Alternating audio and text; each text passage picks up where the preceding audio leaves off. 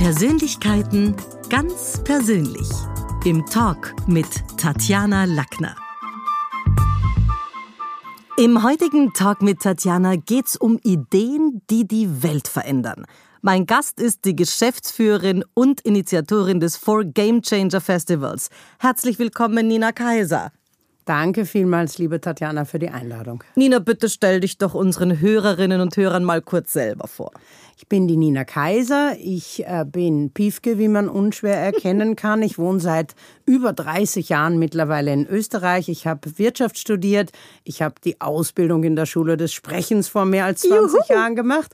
Ähm, und ich bin in der Geschäftsleitung von ProSieben Sat eins Puls vier seit zwanzig Jahren mit einem kurzen Ausflug in die Selbstständigkeit ähm, und bin mittlerweile seit sechs Jahren die Co-Founderin vom vier Gamechangers Festival.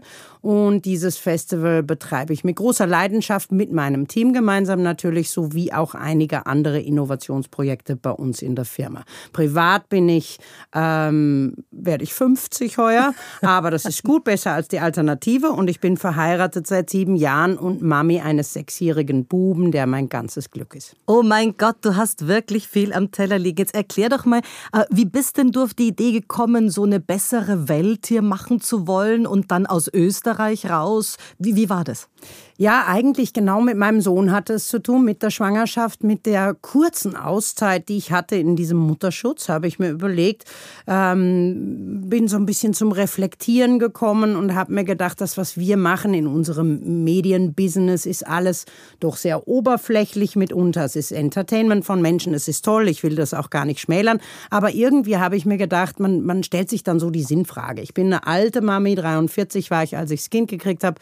Da, da überlegt man sich, wo kann man sonst noch beitragen, was wird man gern machen, und so ist mir dieses Festival irgendwie eingefallen. Menschen zusammenzubringen, das war immer schon meine Stärke, ich war gut im Eventmanagement, Menschen zusammenbringen, die die Welt zum Positiven verändern, und zwar unabhängig, wie alt sie sind, wie erfolgreich sie sind, welche Nationalität sie haben, welche Religion, welchen Background. Mir war wichtig, Menschen, die veränderungswillig sind und die auch sagen, den Status quo nehme ich nicht so hin, wie er ist, sondern ich möchte Dinge verändern, damit insgesamt die Welt ein besserer Ort wird. Das heißt, für dich war auch so ein bisschen dein Felix ein persönlicher Gamechanger. Total, total. Das war mein bester Game-Changing-Moment ever. Ich hätte nicht gedacht, ganz ehrlich, ich habe viel, viele Be- Beziehungen hinter mir, und da war keine dabei, wo ich gesagt hätte, mit dem kriege ich jetzt ein Kind, das ist es. Dann habe ich plötzlich meinen Mann kennengelernt, und da war klar, das ist es, und da, da möchte ich idealerweise auf die alten Tage versuchen, noch ein Kind zu bringen. Und das ist der Vorteil an uns, Nina, wir sind einfach schon ein bisschen länger jung. So ist es. Wir sind länger jung, und das hat dann echt noch geklappt, obwohl ich Hochrisikogeburt war, und das war mein Gamechanger, und der hat mich auch zu all dem motiviert und hat echt Kräfte in mir entlockt, das irgendwie hinzukriegen, dieses Crazy Festival auf die Beine zu stellen. Und es hat tatsächlich, das erste Mal war mit der heißesten Nadel ever gestrickt, dann wurden wir von Jahr zu Jahr professioneller, besser, mehr Leute, mehr Awareness da drauf natürlich. Aber trotzdem immer noch sehr nischig. Und ich glaube, heuer haben wir tatsächlich sind wir einen Schritt gegangen, der es dann doch in eine, auf eine andere Ebene nochmal gehievt hat. Du, und wie, wie grenzt du es ab? Was ist jetzt ein Gamechanger im Vergleich zu einem Showstopper? Wenn jemand einen schrecklichen medizinischen Befund bekommt, ist es auch ein Gamechanger im negativen Sinn, weil es ein Showstopper ist. Oder im Vergleich zu einem Live-Event. Ich weiß, ich habe in der Schule des Sprechens zwei Lotto-Millionäre. Also einen, der ist Lotto, und der andere ist Fünfer mit Zusatzzahl. Das ist natürlich ein Live Event. Wo siehst du da die Abgrenzung? Ah, oh, das sind schon verschwimmende Grenzen, würde ich sagen. Ich glaube, alles, was dich, egal ob negativ oder positiv, aus deinem Status quo rausholt und eine Veränderung in dein Leben bringt, ist tatsächlich Game-Changing. Ob du eine schirche Diagnose kriegst, mhm. wie Krebs zum Beispiel, das haut einen vollkommen auf den Boden, und dann gilt es, das so hinzunehmen, wie es ist, und lösungsorientiert zu denken und zu hoffen, dass es halt irgendwie zu einem positiven Gamechanger werden kann. Genauso wie ein Live-Event, wenn ich jetzt im Lotto gewinne, das ist natürlich auch ein Game-Changing-Moment, und dann muss ich aber auch erstmal reflektieren und überlegen, was macht das jetzt mit mir? Was macht das mit meinem Leben? Wie, welche Dinge verändere ich und welche lasse ich gleich? Und, und ich glaube, das Wesentliche an all diesen plötzlich verändernden Momenten im Leben ist, dass man das Herz am rechten Fleck mhm. behält, dass man ähm, die richtigen Werte weiterverfolgt. Man darf durch einen Lotto-Millionen-Gewinn kein schlechterer Mensch werden, was doch einige nicht ganz im Griff haben, fürchte ich. Man darf aber auch durch eine schiere Krankheitsdiagnose sich nicht völlig fallen lassen und sagen, das ist jetzt für mich der absolute Showstopper und ich gebe auf und, und, und habe jetzt einfach kein Leben mehr, sondern man muss aus jeder Situation versuchen, das Beste zu machen ja. und versuchen, wieder mit Optimismus nach vorne zu sehen. Und das ist dann Game-Changing. Aber wie ist es mit dem Titel? Ist dieser Game-Changer für Menschen oder bei Menschen, die in Armut leben oder in wirklich prekären Situationen sind, wo das Leben eben kein Spiel ist, ist das da überhaupt noch angemessen? Ich, ich würde es nicht so wörtlich nehmen. Natürlich heißt Spielveränderung das Ganze, aber da geht es vor allem, weil du arme Menschen ansprichst, genau um solche. Es geht genau darum, wie schaffen wir es, Wege zu finden, Lösungen zu entwickeln, gemeinsam, und zwar alle, die wir mit dem Festival ansprechen, C-Level-Executives, Corporate-Mitarbeiter, Startups, Wissenschaftler, Politiker, Entscheidungsträger und auch die Querdenker und Philosophen, wir müssen Lösungen finden, um genau diese Armut idealerweise total einzudämmen und zurückzudrängen. Darum geht's. Und deswegen ist dieses Spiel zu verändern dafür das, und das ist mir ein Herzensprojekt beispielsweise vom Erich Fenninger mit der Volkshilfe, dieses gegen äh, Kinderarmut. Jedes fünfte Kind in Österreich ist von Kinderarmut betroffen. Und zwar egal, ob es materielle Kinderarmut ist oder, oder emotionale oder auch äh, physische, beeinträchtigt zu sein. Diese armen Kinder, die müssen wir auf die Reise mitnehmen. Wir müssen schauen, dass die von Anfang an eine gesunde Basis haben und eine Art von Chancengleichheit ja. bekommen. Und sicher, das hört sich immer toll an und das ist unglaublich schwer zu bewerkstelligen. Aber solche Menschen sind dann beispielsweise Gamechanger für mich, die ein Riesenvermögen haben und sagen, hallo, ich habe ein Riesenvermögen geerbt, ich habe selber dafür nichts getan, ich würde gern teilen, besteuert's mich. Das gibt's ja, solche Menschen gibt's und das ist genau großartig und das ist Gamechanging und das ist dann auch, wo dieser Begriff auch für diese armen Menschen genau der richtige wieder ist, weil das Spiel müssen wir in die Richtung verändern, dass diese armen Menschen die Chance haben, aus der Armutsfalle rauszukommen. Absolut, aber das klingt natürlich auch so, äh, die, die müssen auch wollen. Denn grundsätzlich gibt es auf dem Planeten mehr Deppen als Denker. Und es gibt ganz, ganz viele, die so mit dem ja nicht einmal kleinen Glück, also die das jetzt komisch finden würden, wenn wir da sehr abgehoben uns überlegen, wie sie aus den prekären Situationen rauskommen, wo die mit ihrem Bier und so weiter eigentlich ganz zufrieden sind. Also ist es nicht auch manchmal eine akademische Geschichte an der Realität der Menschen vorbei, weil manche wollen nicht raus. Und das ist der Punkt, wo ich sage, man muss bei den ganz Jungen ansetzen. Ja, man muss wirklich schon, es beginnt eigentlich, und da ist mein Kind mir wieder das beste Beispiel, es beginnt im Kindergarten. Die die Wahl nicht haben.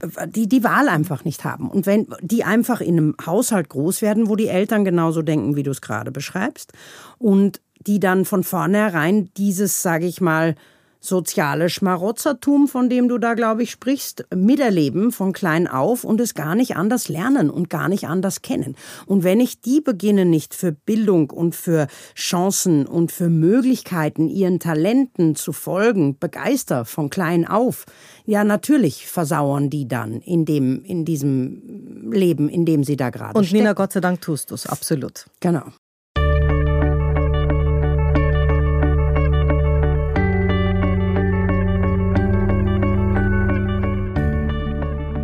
Wie ist denn das, Nina? Kritiker monieren ja auch, dass oft nicht das Spiel verändert wird, von wegen Gamechanger, sondern nur die Spielart.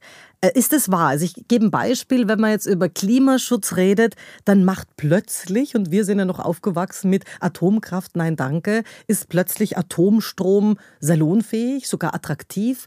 Also ist es denn wirklich oft der Gamechanger und nicht nur die Spielart, die geändert wird? Ah, das ist eine schwierige Frage und ich gebe auch offen zu, ich bin kein Energieexperte. Wir laden immer wieder Experten ein zum Festival, die genau dieses Thema, Zukunft der Energie, Zukunft der Mobilität thematisieren. Die kennen sich da weit besser aus als ich. Ich war in Physik und Chemie ganz schlecht in der Schule und bin da echt keine Leuchte.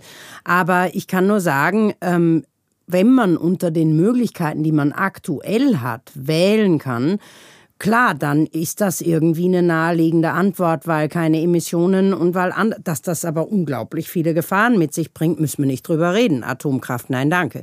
Was da die goldene Antwort ist für unser aller Zukunft und wo die Versorgungssicherheit gewährleistet ist, das, darum müssen sich die Experten den Kopf machen, das kann ich nicht beantworten. Faktum ist, es ist wurscht eigentlich, wenn man Veränderung herbeiführen muss, weil es anders nicht mehr zu gehen scheint, ob man dann erstmal nur die Spielart verändert, um kurzfristig äh, Verbesserung zu erzielen. Und vielleicht auch neue Player mit aufs Feld zu bringen. Und neue Player mhm. und langfristig halt wirklich das ganze Spiel, weil sich intelligente Wissenschaftler, die sich auskennen auf dem Gebiet, damit auseinandersetzen und dann vielleicht mit was daherkommen, was wir aktuell noch gar nicht am Schirm haben. Ich meine, ob das jetzt die erneuerbaren Energien sind, ob das Wasserstoff ist, was auch immer da an Alternativen. Ja, und das Coole ist bei euch schon, es wird auch wirklich gechallenged. Also in den Panels sind Persönlichkeiten, die jetzt nicht alle im Chor singen und Gleichklang oder Harmonie erzeugen, sondern wo man wirklich das Gefühl hat, wow, so habe ich es noch nicht gesehen. Und Richard David Precht sagt da was, aha, und der Challenge stehen wieder. Also das ist schon, das ist schon erfüllend. Wir bemühen uns halt auch immer, das kontroversiell zu besetzen. Einerseits, weil sonst ist Fahrt, dann ist ja Erwerbeveranstaltung. Und andererseits natürlich auch die Next Generation, die wir ja von Anfang an mitnehmen wollen, mit auf das Panel zu setzen. Und mit Mitunter hast du dann dort einen fifty plus white male C-Level Executive sitzen, der einer achtzehnjährigen gegenübergestellt wird, die ein Volksbegehren initiiert hat. Also genau diese... Was dann nur er komisch findet, weil das ist die Generation, die ohnehin das Gefühl hat, ich rede gleich mit der mit, mit Genau das, das ist C-Level. Es. Die ja. auch die Einstellung haben, uh, echt, mit der kleinen Maus da soll ich jetzt am Podium sitzen? Ja, genau mhm. das ist es. Ich frage mich sowieso, warum wir nicht mehr Next-Gen-Mädels äh, und Burschen haben, die in Aufsichtsräten sitzen, die von Companies als Konsulenten herangezogen werden, weil wofür macht man das alles? Ja. Wir steuern auf die Pension zu, aber die Jungen wollen eine ordentliche Zukunft hier bei uns haben. Wie groß ist die Gefahr, dass bei diesen vielen Speakern und Panel-Persönlichkeiten und vor allem, wie du gesagt hast, auch dem investierten Geld der Werbetreibenden, das ganze Event ja zu einem Marketing-Festival der Sponsoren verkommt? Ich, ich glaube gleich null, offen gesprochen, weil wir tatsächlich mit den Sponsoren intensivste Gespräche führen, äh, deren Game-Changing-Stories hervorkehren und, und genau, dass ke- kein Greenwashing sein soll, kein wir sind wahnsinnig social, wenn wir es nicht sind, sondern es sind tatsächlich ihre Geschichten, die für das große Gute stehen. Aber das heißt, tausende Gesprächskilometer davor, wo man wahrscheinlich auch streng sein muss, zu sagen, geht das, geht das nicht. Also nicht nur ein, ich kaufe mich da ein, sondern da braucht es Vorgespräche. Da braucht es gigantisch viele Vorgespräche und interessante Gespräche. Du lernst Companies aus einem völlig anderen Licht kennen und du siehst tatsächlich auch bei jenen, die unter Beschuss stehen, weil sie scheint nicht sustainable genug sind, weil sie nicht social genug sind, weil sie die und die Dinge falsch machen, so der Mediensprech, merkst du plötzlich, an was für Schrauben sie überall drehen, was für intelligente Konzepte sie fahren, was für tolle neue Abteilungen sie in, initialisieren. Und genau das hole ich dann auf die Bühne und hole ich vor den Vorhang. Ein Beispiel, Nespresso hat das nicht genutzt, um ihren C-Level-Executive auf die Bühne zu setzen und groß zu erzählen, wie die Zahlen nicht weltweit ausschauen, sondern ganz im Gegenteil. Sie haben zwei Startups geholt, mit denen sie intensiv dran arbeiten, äh, wie die Situation an den, bei den Kaffeeplantagen vor Ort verbessert werden, wie die Lieferketten verbessert werden, wie auch die, die Produktionsweise des Kaffees und auch letzten Endes das Kapsel-Aluminium-Kapsel-Upcycling besser funktioniert. Aber vielleicht auch deswegen, weil sie ihr Testimonial mit George Clooney ohnehin auf der Bühne hatten, oder? Ja, wobei das war tatsächlich, Nespresso hat es nicht gesponsert, weil George Clooney ja. da war, sondern die haben sich sogar bewusst eigentlich davon distanziert und gesagt, wir machen das, weil das ein cooles Event ist, weil wir da die richtigen Menschen erreichen, von jung bis alt, über alle Branchen hinweg und, und deswegen machen wir Ja, und Clooney und hatte auch kein Nespresso-Hemd oder irgendwas an, muss man auch sagen. Nein, also auch über, eher nicht. Überhaupt nicht. Seit zwanzig sechzehn seid ihr am Start, dann gab es zwei Jahre Pause durch Corona. Auf welche Key Keynote-Speaker, wenn man da jetzt gerade auf die großen Namen repliziert, auf welche bist du da inhaltlich auch besonders stolz in der Zeit? Also ich hebe ja immer ungern wen hervor, weil, weil wir machen dieses Programm äh, mit sehr viel Liebe und sehr viel Bedacht und auch nochmal auf die vorhergehende Frage eingehend, für uns ist diese redaktionelle Gestaltung dieser einzelnen Panels und dieses wirklich, egal ob es ein Sponsor ist oder ein, ein Next-Gen-Vertreter, dieses Zusammenpuzzeln liebevoll, um dieses Endprogramm zu haben. Mit heuer waren es knapp dreihundert Speaker, früher waren es sechshundert Speaker, weil wir zwei Bühnen hatten. Das liegt uns extrem am Herzen. Und ähm, Ich, Aber gibt es jemanden, der dich toll. inhaltlich getatscht hat, wo inhaltlich, du sagst, an den kann ich mir nur erinnern? Also ganz die Promis, logischerweise, dieser Name Richard David Precht war schon mehrfach dabei, den Markus Hengstschläger finde ich ganz, ganz toll. Das ist ein super intelligenter Kopf, den wir gerne jedes Jahr begrüßen. Ähm, ich, George Clooney war natürlich jetzt eine, eine Nummer.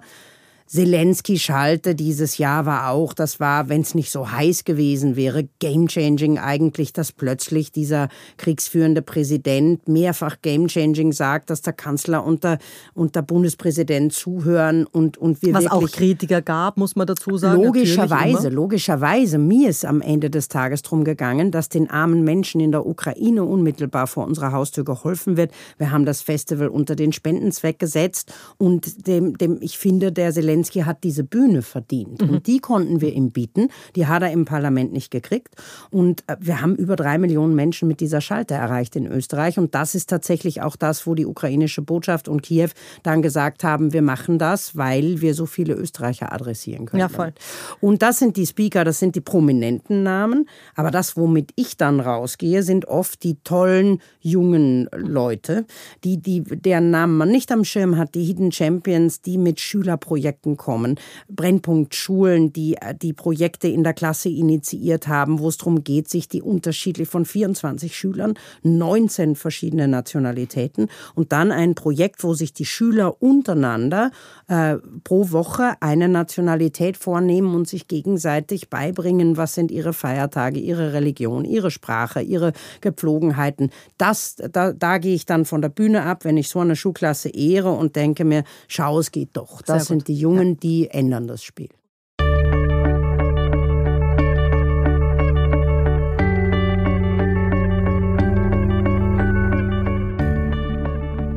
Wodurch verändert sich euer Event jedes Jahr und wo möchtest du vor allen Dingen noch hin? Also geht es in der Richtung, jetzt war es ja schon quasi ein bisschen Europa-Feeling, ein bisschen international, Hollywood-Feeling. In welche Richtung geht's? Weil auch ihr verändert es ja, wie du sagst, es waren früher zwei Bühnen, jetzt eine. Wie wird das weiter werden? Ja, die eine Bühne war jetzt Covid-bedingt. Ich würde natürlich gern wieder zwei machen. Ich würde auch gerne drei Tage in der Marx-Halle. Heuer hatten wir zwei Tage im Studio, einen Tag in der Marx-Halle. Man muss situationselastisch bleiben in unserem Job. Natürlich machen wir uns schon seit Jahren Gedanken, wo, wo sehen wir uns in zwanzig dreißig? Das sind so diese Projektionen, wo du dann ein Schrittchen und zurückgehst. Und ist in wenigen Jahren. Und es ist bald da. Und, und natürlich schwelt im Hinterkopf dieses eventuell noch größer, noch breiter, vielleicht mit zusätzlich am Happening in der Stadt, vielleicht in den Bundesländern kleine Spin-off-Geschichten, vielleicht über die Grenzen hinweg. Wir haben eine deutsche Mutter, es ist naheliegend, irgendwas in Deutschland anzudenken, vielleicht sogar internationaler. Aber ich bin eigentlich jedes Jahr dann froh, wenn es gut über die Bühne gegangen ist und dann reflektieren wir, dann versuchen wir zu lernen aus den Sachen, die nicht hundert Prozent gelaufen sind und entwickeln so von Jahr zu Jahr weiter, was auch das Budget und die Businesspläne hergeben und, und was wir so an Ideen haben. Und die Jungen aus dem Jahr zwanzig sechzehn sind natürlich heute schon um viele Jahre älter. Deswegen die Frage, haben denn die Jungen überhaupt, die, die, die, die, die Next Generation, haben die genug Change, Spirit und Biss? Weil es gibt ja da schon welche, wo die Eltern, also wenn man denen zuhört, sagt, das sind die Chiller, das sind die Chiller, Mama chill mal. Natürlich Kinder, die jenseits von zweitausendacht geboren sind und noch drüber, zu fragen nach einer Finanzkrise, nach neun elf, nach einer Wirtschaftskrise, nach Covid, Ukraine und Co. Was willst du denn mal werden? Naja, groß vor allem. Also das ist ja gar nicht die Frage für den. Haben die genug Biss? Ich glaube schon. Also ich habe auch im Team, wir sind ein sehr diverses Team und wir sind, äh, haben viele Anfang zwanzigjährige dabei und das sind die, die Vollbiss haben. Äh, und ich glaube einfach, dass sie, klar gibt's da die Chill-Generation und auch die E U, jetzt nehme ich mal ein Gap Year, dann sage ich, von was denn ein Gap Year? Mhm. Ja, weil jetzt habe ich Schule gemacht und jetzt brauche ich erstmal Auszeit und so. Es ist ein bisschen anders, es ist nicht zuletzt deswegen anders, weil wir als die ältere Generation es tatsächlich ja den Kids auch ermöglichen, ermöglichen können, dass sie dieses Gap Year nehmen und auch erlauben. Aber ich glaube schon, auch in der Generation gibt es die totalen Macher, die mit Biss, die, ich habe gerade ein Mädel als Praktikantin im Team gehabt, die in den U S A war, die wieder zurückgekommen ist, die sagt, ich liebe diesen Spirit, die ist bis ein Uhr nachts im Büro gesessen und ab sechs Uhr morgens wieder und hat gesagt, das ist das Weltbeste, was ich mir je vorstellen kann. Und die hat den Biss und ist ganz jung. Und, und das ist natürlich cool bei dir, weil da gibt es wahrscheinlich Legionen, die sogar gratis arbeiten würden, damit sich vier Gamechangers drauf auf die in den Lebenslauf schreiben können. Aber die Wirtschaft sagt uns schon, es ist wahnsinnig schwer, eine gewisse Altersgruppe überhaupt auch über den schnöden Mammon Kohle geht's nicht mehr in eine vierzig-Stunden-Beschäftigung zu kriegen. Auf der einen Seite natürlich cool, weil das die Enkelkinder derer sind, die schon Schlaganfälle und Herzinfarkte haben. Also gut, dass es anders machen. Auf der anderen Seite gibt's viele, die sagen, du, bei uns, unsere jungen Damen haben bei dreißig Stunden schon die Angst, ins Burnout zu schlittern. Ja. Aber es geht auch darum, denen so ein bisschen die Perspektive zu geben. Weißt du, es ist ja auch, du musst irgendwie den Beruf wählen, der dich ausfüllt und der dir halt zu zumindest fünfundachtzig Prozent Spaß ja. macht, wo du gern in ein Büro, in ein Krankenhaus, in einen Gerichtssaal, wo auch immer hingehst, in, an die Fabrik, in die Fabrik, ähm, weil du sagst, das ist meine Passion, das mache ich gerne und das, damit verbringe ich gern meinen Tag. Es ist eher dieses, dass du den, den Jungen auf den Weg hilfst, was könnte, wo könnten da ihre Ziele sein, was könnte sie erfüllen. Was erfüllt mich genauso sehr, wie wenn ich ja, vielleicht nicht ganz so sehr, aber wie wenn ich mit meinen Freunden am Pool sitze und irgendeinen netten Hugo schlürfe im Sommer, gibt's ja auch Momente in einem Berufsleben, wo du sagst, wow, wie cool ist das? Also voll, nicht aber ist natürlich eine White-Rich-People-Überlegung, denn viele auf der Welt oder andersrum die Mehrheit auf der Welt können sich nicht überlegen, ob sie der Job jetzt Sinn erfüllt, sondern sie können sich nur überlegen, geht sich daneben noch irgendwas aus? So ist es. Und dann musst du ihnen aber auch klar machen, dass von nichts kommt nichts. So bin ich aufgewachsen von meiner Mom. Und wenn ich halt nicht investiere, dann kriege ich auch nicht das nötige Geld, was ich halt nun mal brauche in dieser kapitalistischen Welt, um mir das zu leisten, was ich gerne hätte in diesen Auszeiten, die ich dann habe. Und das ist mir schon klar, diese, diese First World Problems, davon rede ich immer, dass das in anderen Ländern ganz anders aussieht, ist keine Frage. Aber ich glaube, diese Gap-Year-Mentalität ist auch eher in den First World Ländern absolut. Und in den anderen nicht, weil die haben einfach Sorgen ums Überleben. Und dann weiß man, ich bin dankbar, wenn ich da an irgendeinem Fließband stehen kann oder wenn ich irgendwas zusammennehmen kann, damit ich meine Familie ernähren kann, so tragisch es ist. Und die, die, die denken nicht über ein Gap Year nach, solche Menschen. Eure Veranstaltung ist natürlich ein digitales Festival, wird auch immer digitaler, die Welt wird virtueller. Wird sie denn, glaubst du, auch demokratischer? Das ist eine urschwierige Frage, finde ich. Ähm, logischerweise durch diese virtuelle Welt und die, durch diese ähm, Social Media, durch diese, diese, jeder Einzelne hat eine Stimme plötzlich und jeder Einzelne kann im Grunde auch alles mit allen teilen, weil alles eben veröffentlichbar ist auf allen möglichen Kanälen. Und natürlich macht's das, äh, bringt das mehr Leute zum Mitreden. Das heißt aber nicht unbedingt, dass es demokratischer wird, sondern ich glaube, dass gerade diese Social-Media-Welt äh, auch die Gefahr mit sich bringt, dass es, dass diese Blasen entstehen, diese, diese Informationsblasen, in denen man sich dann befindet und wo man ja, was auch unglaubliche Gefahren mit sich bringt in Richtung Fake News und in Richtung Informationsmanagement. Und es ist weil eben diese Stimme, von der du redest, kann man auch verlieren. Denn man kann ja. heute, wenn man, ich weiß nicht, hundertzehn Aufnahmestunden hat, dich Dinge sagen lassen über künstliche Intelligenz. Ja, die hast du nie gesagt. Ja? Also das ist schon was, wir können all along unseren Augen und auch unseren Ohren nicht mehr trauen. So ist es, ganz genau so ist es. Und darum ist das gefährlich, auch wenn ich ein totaler Fan von demokratischen, äh, demokratischen Ländern bin.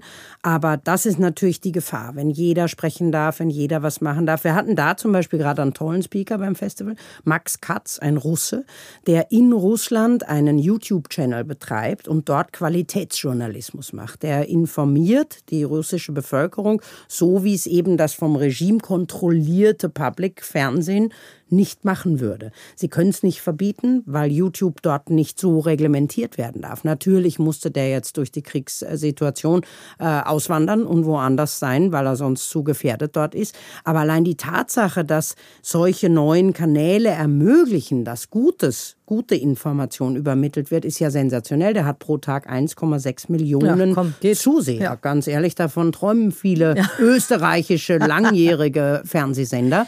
Und das ist natürlich das Gute. Gute. Auf der anderen Seite natürlich die Gefahren, was man damit alles... Wie scoutest du? Weil du musst ja im Prinzip, wenn das Festival vorbei ist, schon wieder scouten. Erstens mal nach ein bisschen mehr Frauen, die es auf der Bühne gibt. Zweitens natürlich auch nach Menschen, die reden können, die was zu sagen haben, wo man nicht dahinter schon den schnöden Mammon riecht. Also...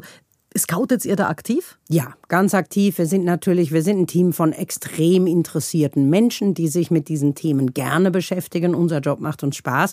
Und wo wir natürlich über Bücher, die wir lesen, über Podcasts, die wir hören, über Dinge, die wir konsumieren, immer wieder auf Menschen aufmerksam werden, die dann anschreiben und dann die einen antworten, die anderen antworten gar nicht. Die nächsten sagen, wer seid ihr überhaupt? Und je internationaler man wird, umso weniger sind wir natürlich bekannt. Und dann versuchen wir einfach, dass das große Gesamtwerk dann an Speakern, die interessiert sind und an Leuten, die noch fehlen für die einzelnen Meinungen, zusammen zu puzzeln bis kurz vorm Festival. Nina, du hast die Schule des Sprechens vor vielen Jahren besucht. Ich habe nachgeschaut, es sind zwanzig Jahre. Wie wichtig sind bei deinen vielen Interviews, die du gibst, Keynotes, Besprechungen, Stimme und Sprache als, ja, als letztlich Top-Kommunikationstools? Und gibt's noch irgendeine sprechtechnische Übung, die du besonders hilfreich fandst? Also ganz wichtig. Ich glaube, dass sowieso unsere Zukunft ist Stimme, Sprache und Hören. Das zeigt die Pod- der Podcast-Trend. Das zeigt aber auch die Digitalisierung, die uns plötzlich es ermöglicht, uns die E-Mails, die man kriegt, vorlesen zu lassen an der Ampel vom Handy.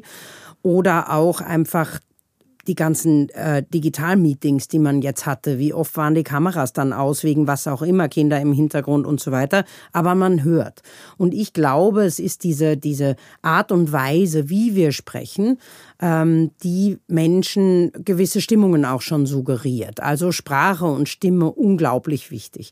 Jetzt hast du es gesagt, es ist über zwanzig Jahre her, dass ich es gemacht habe. Ich habe es damals gemacht, um mehr Selbstbewusstsein zu kriegen in Präsentationstechniken. Da ging es noch viel mehr um Managementgeschichten, um die eigenen Leute im eigenen Haus zu überzeugen von Dingen, gar nicht so sehr für Interviews und irgendwelche On-Camera-Geschichten. Das hat sich im Laufe der letzten zwanzig Jahre ergeben. Ich habe gar nicht so viel drüber nachgedacht, über diese ganzen Techniken, die ich damals gelernt habe, aber immer wieder über meine Ausbildung bei euch, weil sie mir so viel geholfen hat im Selbstbewusstseinsding, wenn ich den Mund aufmache.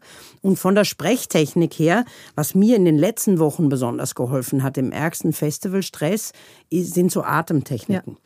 Und ist so dieses Durchatmen, dieses kürzer einatmen, länger ausatmen, wenn du merkst, dein Puls ist extrem hoch und eigentlich würdest du jetzt gern aus dir rausplatzen.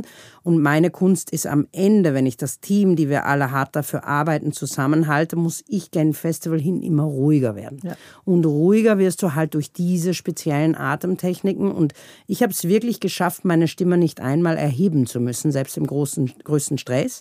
Und das ist sowas, da denke ich viel an die Schule des Sprechens von damals zurück, weil man das da bewusst gelernt hat. Wie, wie, wie, wie sitze ich? Wie kann ich zu meinem Atem, kann ich letztlich immer zurückgehen. Das ist so ein Wohnzimmer, genau, das ich selber genau habe. Ja. Genau. Sehr cool. Es war so fein, dass du da warst heute. Vielen, vielen Dank. Ich bedanke mich sehr herzlich. Danke vielmals. Das war's für heute. Besuchen Sie mich doch in der Schule des Sprechens in Wien. Auf Facebook, LinkedIn, Instagram, YouTube und auf Clubhouse oder auf sprechen Punkt com.